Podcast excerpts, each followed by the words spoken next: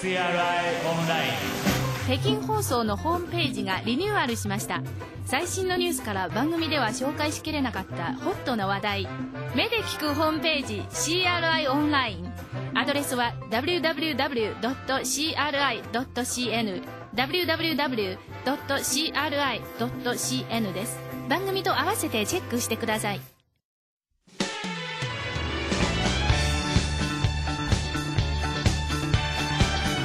こちらは北京放送中国国際放送局です。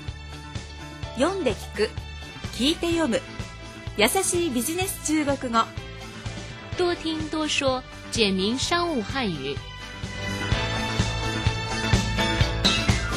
優しいビジネス中国語の時間になりました晚上好シウリです今日は前回に続いて第14課後半を勉強します今日のこの時間はできるという意味を表す可以可以の用法を覚えていただきたいと思います前回は第14課前半の部分を習いましたが、まずその内容をもう一回おさらいしましょう。今度、うちの大学と共同開発をしましょう。今后我们大学跟贵公司共同进行开发吧。どんな技術が得意ですか你们对哪方面的技术有把握？まだ覚えていますか今日はそれに引き続き第14課後半の勉強に参りましょう。まず、スキットを聞いてみてください。音響技術です。音响技术、オーディオ製品に応用できそうです。那就可以开发音响产品了。よく聞き取りましたかでは本文の内容をもう一回聞いてください。音響技術です。音响技术、オーディオ製品に応用できそうです。那就可以开发音响产品了。それでは続いて、スキットに出てきた新しい単語と言葉についてご説明します。音響技術です。音響技術。音響。音響は音響。技術。技術は技術の意味です。音響技術。では次の文です。オーディオ製品に応用できそうです。那就可以开发音响产品了。产品产品は製品、生産品のことです。那就可以开发音响产品了。以上は今日のスキットに出てきた主な単語と言葉でした。では、ゲストの発音を聞きながら真似て練習してください。音响音响技术、技术产品、产品単語と言葉をもう一度聞いてください。音响音响技术、技术产品、产品。続いて、今日のスキットを聞いてみてください。聞きながら真似て話してください。音響技術です。音响技术、オーディオ製品に応用できそうです。那就可以开发音响产品了。